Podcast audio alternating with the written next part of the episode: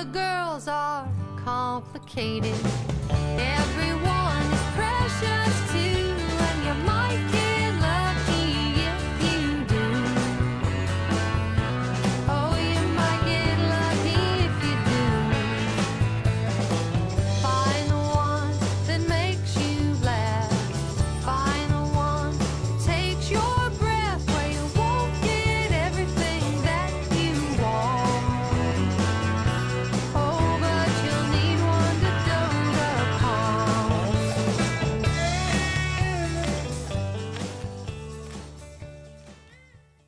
Hello, and welcome to episode 54 of the Christian Feminist Podcast. I'm Leah Henning, and with me today is Victoria Reynolds Farmer. Hello, Victoria. Hi, Leah, and hi, listeners. Uh, we are only two today. Some other people had some uh, scheduling conflicts, so uh, hopefully you can stick with us even though we are a short panel today. Yes, and I'm sure we'll still have fun. Uh, today we are talking about women on 20s. But before we start, we'll introduce ourselves for any listeners that are new to the program. Victoria? Hello, everyone. Uh, I'm Victoria Reynolds Farmer. I'm one of the founding members of the Christian Feminist Podcast. I currently work as Audience Development Manager at Public Radio International in Minneapolis. And uh, I got my PhD in English from Florida State University. Leah, how about you? Hello, I'm Leah Henning. I am currently living in Woodbury, Minnesota. That's in the Twin Cities. Um, and I am working as a job coach with a vulnerable adult who is working with Reading Corps uh, in the elementary school. Um, I received my master's in history from Loyola University in Chicago. Um, so, to start off with today, we'll just give you a little bit of some background information and history about women on 20s and uh, with the history of women on American money. Women on 20s is actually an organization that came about when the Treasury announced um, in the last two years that they were going to redesign the five, ten, and twenty dollar bills, and Women on 20s was going to push for women being represented on those bills. Women have been on American currency before, but they have not been depicted on a, a, paper bill since Martha Washington, the wife of George Washington, in the late 1800s. So when the Department of the Treasury did announce the next round of redesigned bills would that they would be coming out in 2020, um, a grassroots movement started, especially to replace Alexander Hamilton on the $10 bill with a woman of historic influence. Um, the Treasury declared that they were going to make the $10 bill a commemoration of women's suffrage, uh, especially promoting uh, the suffrage movement in the 1910s and 1920s, but that their image would also still remain alongside that of Alexander Hamilton um, instead of replacing him with one woman in particular. Because of this, the formal group um, was formed to focus on the bill that would be redesigned after that, and that would be the $20 bill. So, Women on 20s, their main purpose was to, quote, compel historic change by convincing President, President Obama that now is the time to dedicate the $20 bill exclusively to women, end quote. Uh, this was a campaign that opened a long list of wonderful women to the public for a popular vote, and they did work on petitions to President Obama and the Treasury Department to make the $20 bill design exclusively commemorate women. Eventually, that list was narrowed down to a winner, Harriet Tubman, uh, the American abolitionist and humanitarian uh, her story is worth revisiting if you haven't looked at it in a while, but I'm not going to rant about it right now. Um, in April of last year, Women on 20s was able to celebrate because the Treasury Department announced that Tubman will be replacing Andrew Jackson on the front of the bill.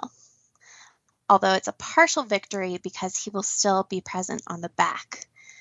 So, other than Martha Washington and the upcoming bill with Harriet Tubman, um, we have had women appear on US currency in the coin form, and women on those coins include Eunice Kennedy, the sister of President Robert F. Kennedy, Helen Keller, Sacagawea, and Susan B. Anthony. But we do have Harriet Tubman to look forward to in 2020. So now, uh, would you mind talking a little bit, Victoria, about your experience with women on 20s and their movement? Do you think this is an issue to be interested or concerned with from a Christian perspective, from a feminist perspective, both? Why, why not? Yeah, um, first I, I think I should say that this episode was um, was a listener suggestion. Um, though I, I did not take the time this morning to go back through our emails um, and and figure out which listener sent us this several months ago. I think it may have been Stephanie. Um, I'm not sure. Anyway, whoever you are, thanks, listener, for, for sending us this suggestion, and I'm glad we finally got around to talking about it. Um, so I am really interested in this movement from a representational perspective. Uh, I, I did vote in both rounds of uh, of the popular campaign. Did did you vote, Leah? I did, although I'm going to admit I don't remember who I voted for. There was such a long list of women. Um, I just don't remember yeah, there there really was a long um, a long list, especially for the first round. Um, I, I think that's why everybody got two votes in the first round. Um, then I voted for Sojourner Truth and Elizabeth Cady Stanton um, because I wanted to specifically vote for women who I thought were not just historic feminists, but Christian feminists. Um, and, and that's one of the things that I think is um, interesting about the people that were possible to vote for here. Because um, if, if you think about who we represent on our money um, in in addition to being you know white men on the whole, um, it's it's mostly politicians, and that's not true in a lot of other countries. Other countries um, tend to have um, activists, artists, writers on their money more. Um, I'll I'll talk about this a little bit more when I get to my recommendation in the the passing on segment. But I, I wanted to think about how to kind of broaden um, broaden that conception of who is important as an American uh, with the way that I voted. Um, so that's why I voted for uh, Truth and Stanton um, in in the first round. In the second round, I voted for Chief Wilma Mankiller, um, mostly for a for a, a, kind of poetic justice vote. I figured if, if we're replacing Andrew Jackson, um, it would be kind of fantastic to replace him with a Native American woman, given his history uh, with, you know, well, let's call it what it is, his history with genocide and, and horrible, uh, horrible treatment of, of Native American populations. So that's why that's why I voted for um, for those people um, but I, I do think it's interesting to question, you know, who we put on the money and why. Who are we giving um, metaphorical and, and literal um, value to um, in, in terms of those representational choices? How about you? What are um, what are your thoughts on this movement and, and why it's important either from a Christian perspective or a feminist perspective? Oh, well, I was so excited about this from the beginning, to tell the truth, because I loved the idea of raising awareness of history and social interpretation of history through the monetary representation. And that's both as a feminist and as a Christian. Um, as a woman, too often in an American history class, I've felt that important women have been overlooked or skated over, while other historical figures, usually male, were spoken of as if they were the only ones there. Um, so we've already mentioned this list that Women on 20s put forward. There were almost, or there were over a hundred, I believe, names of women that voters could choose from. And many of them I didn't know without looking up.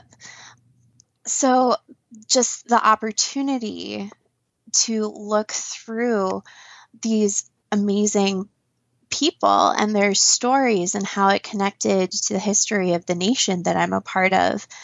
Um, and as you mentioned, the fact that there are a lot of amazing Christian and proto feminist women in our nation's history that we forget are there, like Abigail Adams and Ida B. Wells and Phillis Wheatley, all of which were candidates for Women on 20s.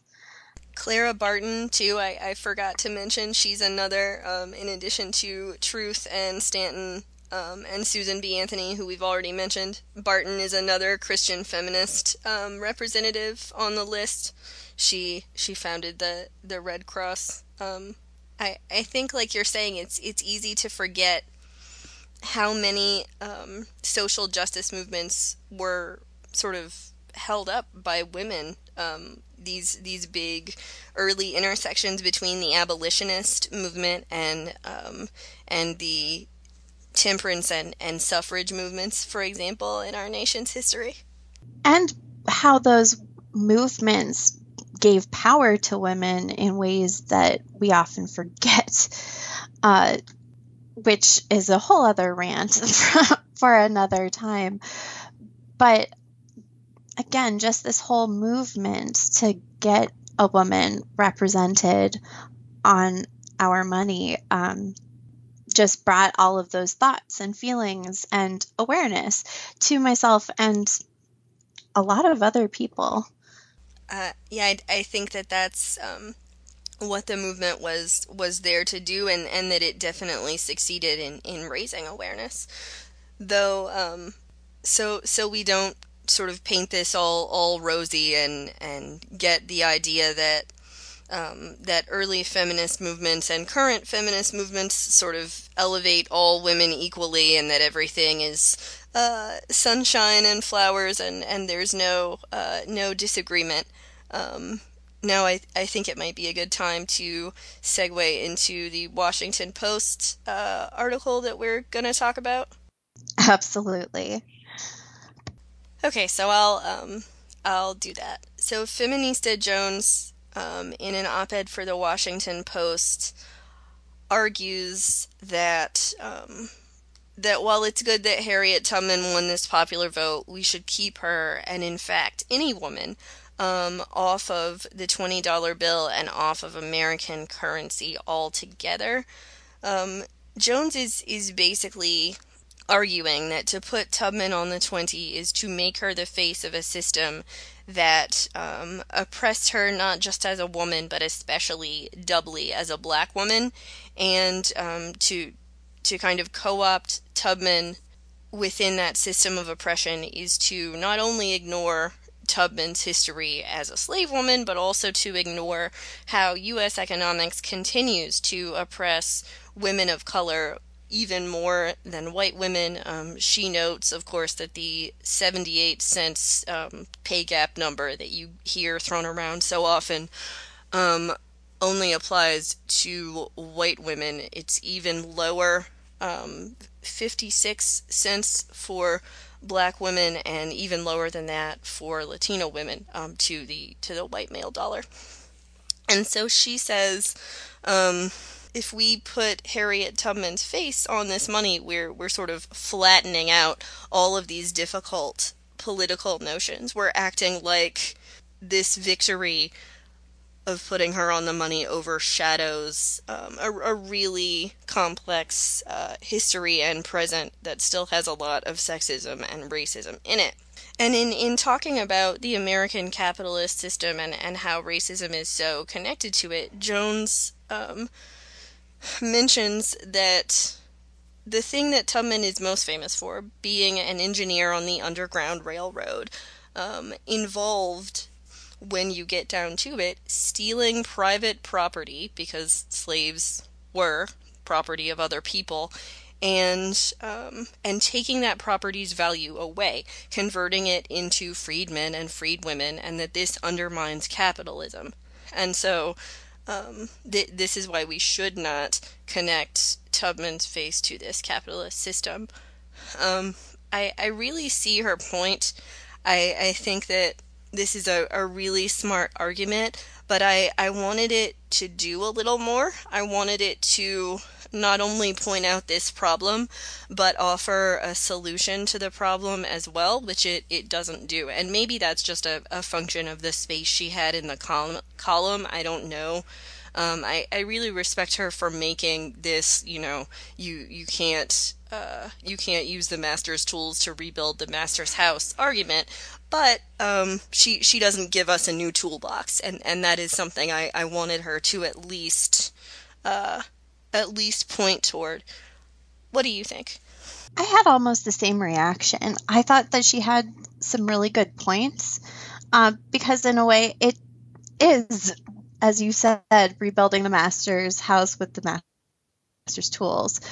Um, but again, I love the movement for putting a woman on the $20 bill or on all of the bills um, because I see it as more awareness than covering up. But I do understand what she's saying about um, this being more of a show of progress without the actuality of progress in our world.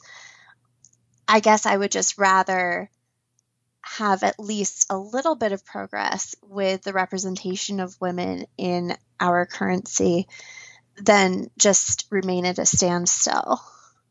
Um, because, as you pointed out, she doesn't really give us any options for how we're supposed to how we're supposed to progress or change um, without without this campaign. Right, it's the the standstill that that troubles me a little bit. Like, okay, um, we don't want to make Tubman complicit in this oppressive system. Fine, I understand that, but but so then what do we do? D- does money just have old white dudes only on it forever and ever? Amen. Like, ha- how? At what point are we? able to find a person that can suitably break out of that, you know? At what point do we find a person who is not in some way being made to be complicit in an oppressive system if their face is put on the money? Right. And in some regards, I don't view this as a disrespect to Tubman's legacy, as Jones was making it out to be in her argument. I see it more as a kind of spit in your eye move where she's come full circle and now she's on the money. Like she stole property in a way. She was part of a movement that ended a really awful chap well, an awful part of our nation's history. Um, she was an anti-government spy in the Civil War. Yeah, she was. She was a uh, uh, well, a word that I probably shouldn't say. Um, she was wonderful. Um, and just stick it to the man. And she's replacing Andrew Jackson, which I don't think there are many people out there who would say is a bad thing. I if we could like put another woman on the back to replace him completely, that would be great. Um, so I again, I I don't see this as something that is against her legacy. It's more like now she's finally conquered everything that she was fighting against in a way. And that is a major overstatement, but with the imagery, it does feel that that is kind of what's going on. I I would also like to interpret it that way. Um, I'm I'm a little reticent too, though. Um, I mean, we're two white women here talking about the image of a black woman, so I think we should we should use some caution. Um, I I don't want to be That's true. I I don't want to be sort of capital letters white feminist here. Um, which is why I'm I'm reluctant to say I, I completely think Jones is is wrong um, in saying let's just keep Tubman out of it. Um, so I, I really would like to hear um, from our listeners about this. What do you think about Jones's argument? We'll link to it in the show notes. Um, do you think that putting Tubman on the money is a, is a kind of um, an an actual progressive reclamation move or not? Let us know. And thank you for pointing out the white feminist aspect um, because we don't want to overstep those bounds, but I still want to participate in celebrating this moment where we do finally have a woman on a, a dollar bill uh, after over a hundred years of not having one. So I think now we'll just go on to our recommendations. Um, Victoria, would you like to start? Sure. Uh, so I'm going to recommend a recent, um, or fairly recent, um, Time magazine listicle from last year titled These 10 Countries Already Have Women on Their Currency. Um, and it just does exactly what the title suggests lists um, 10 currencies with women on them um, from other countries that beat the United States to that place.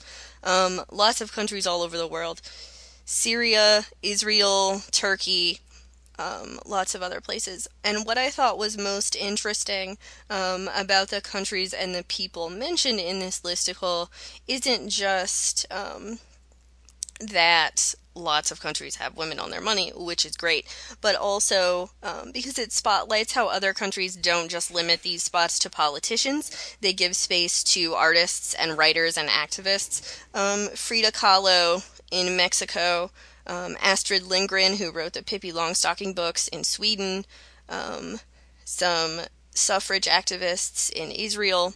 So that's my recommendation, one of my recommendations. Um, examine what other countries have women on their money. And uh, I have another recommendation today in honor of Harriet Tubman. Um, I'd like to recommend that folks check out um, a relatively new television show. It's on, um, it airs on WGN, um, but I know you can find the first season on Hulu right now, and the second season is premiering in March. Uh, it's called Underground and um, it's really interesting. It is notable, I think, because uh, the cast is um, almost entirely black, and um, it's an ensemble show that has a number of black female leads as well, centers on their stories. It's about seven slaves that escape from a plantation in Georgia and um, and and make a run for freedom. Their relationships with each other, their relationships to the plantation that they escape from, um, both field slaves and house slaves. So you get sort of different different sides um, of that experience. Uh, I particularly want to shout out two incredibly strong, nuanced female performances from Jurnee Smollett Bell and Amirah Vann who play mother and daughter. Uh, Amirah Vann plays um, the kind of head female house slave. Her name is Ernestine. Um, I, I, don't want to give spoilers, but I'll, I'll say her story is incredibly interesting just in terms of what kind of um, power and strength she has at her disposal as a slave um, in the house and not in the field. And Jurnee Smollett Bell plays uh, her daughter, whose name is escaping me, Rosalie, her daughter Rosalie. Um, both of those performances are really, really powerful. You should check them out. And at the very end of the first season, uh, they introduced um, Harriet Tubman, who is going to be a central character in the second season, played by Aisha Hinds, um, who, if any of you watched um, the Under the Dome miniseries. She was in that. So I'm interested to see um, what Harriet Tubman um, on screen looks like.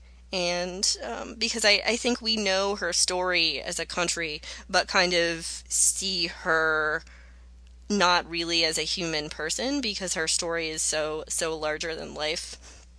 Um, so check out Underground if you're interested in exploring that more. And that is a wonderful series. I've started watching it recently as well.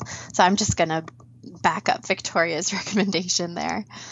Um, I'm going to recommend an article that came out last May from the Christian Science Monitor with the very clickable title Will Harriet Tubman Grace $20 Bills? Why Some Groups Don't Want That. I found this article really interesting because it does have a lot of the different responses to Harriet Tubman being chosen as the woman to replace Andrew Jackson. So it has um, a very simplified restatement of a lot of the different perspectives about people who are supporting Jackson staying on the bill, uh, some of the arguments that we've mentioned about how it's covering up a lot of inequality. Um, one person calls it hush money, um, and why some people are s- still saying that it's a wonderful thing. Um, and there are links through this article to what these other arguments are and gives you more resources that way. There's also a link to um, some of President Obama's uh, comments about uh, women on currency and his response to the new designs of the 5 10 and $20 bills that are coming out. Um, so it's just a very interesting uh, article that leads to more perspectives on this issue. Um, also, for Harriet Tubman, I really encourage listeners to check out the biography Harriet Tubman The Road to Freedom by Catherine Clinton.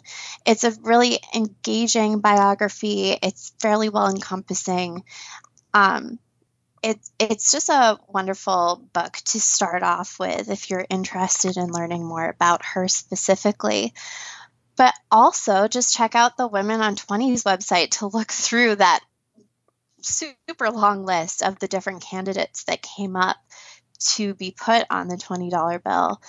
Um, it's so it's an impressive list that I really urge you to look at that it just brings you to different parts of American history that you might not have known existed. Um, so be sure to check that out, and we'll leave a link in the episode notes. All right. Well, thank you for listening to the Christian Feminist Podcast. We'd love to hear from you. If you have topic or reading recommendations for future shows, or if you just want to drop us a line, you can do so at ChristianFeministPodcast at gmail.com. You can also find us on our Facebook page and check out the show notes from this and our other episodes at the Christian Humanist blog at ChristianHumanist.org. The Christian Feminist Podcast is a member of the Christian Humanist Radio Network. Kristen Philippic is our press liaison, and Elizabeth Bremner is our intern. For Victoria Reynolds Farmer, I'm Leah Henning. Tune in next time when we will be discussing Margaret Cavendish and the Blazing World. Until then, in essentials, unity, in non essentials, liberty, and in all things, love.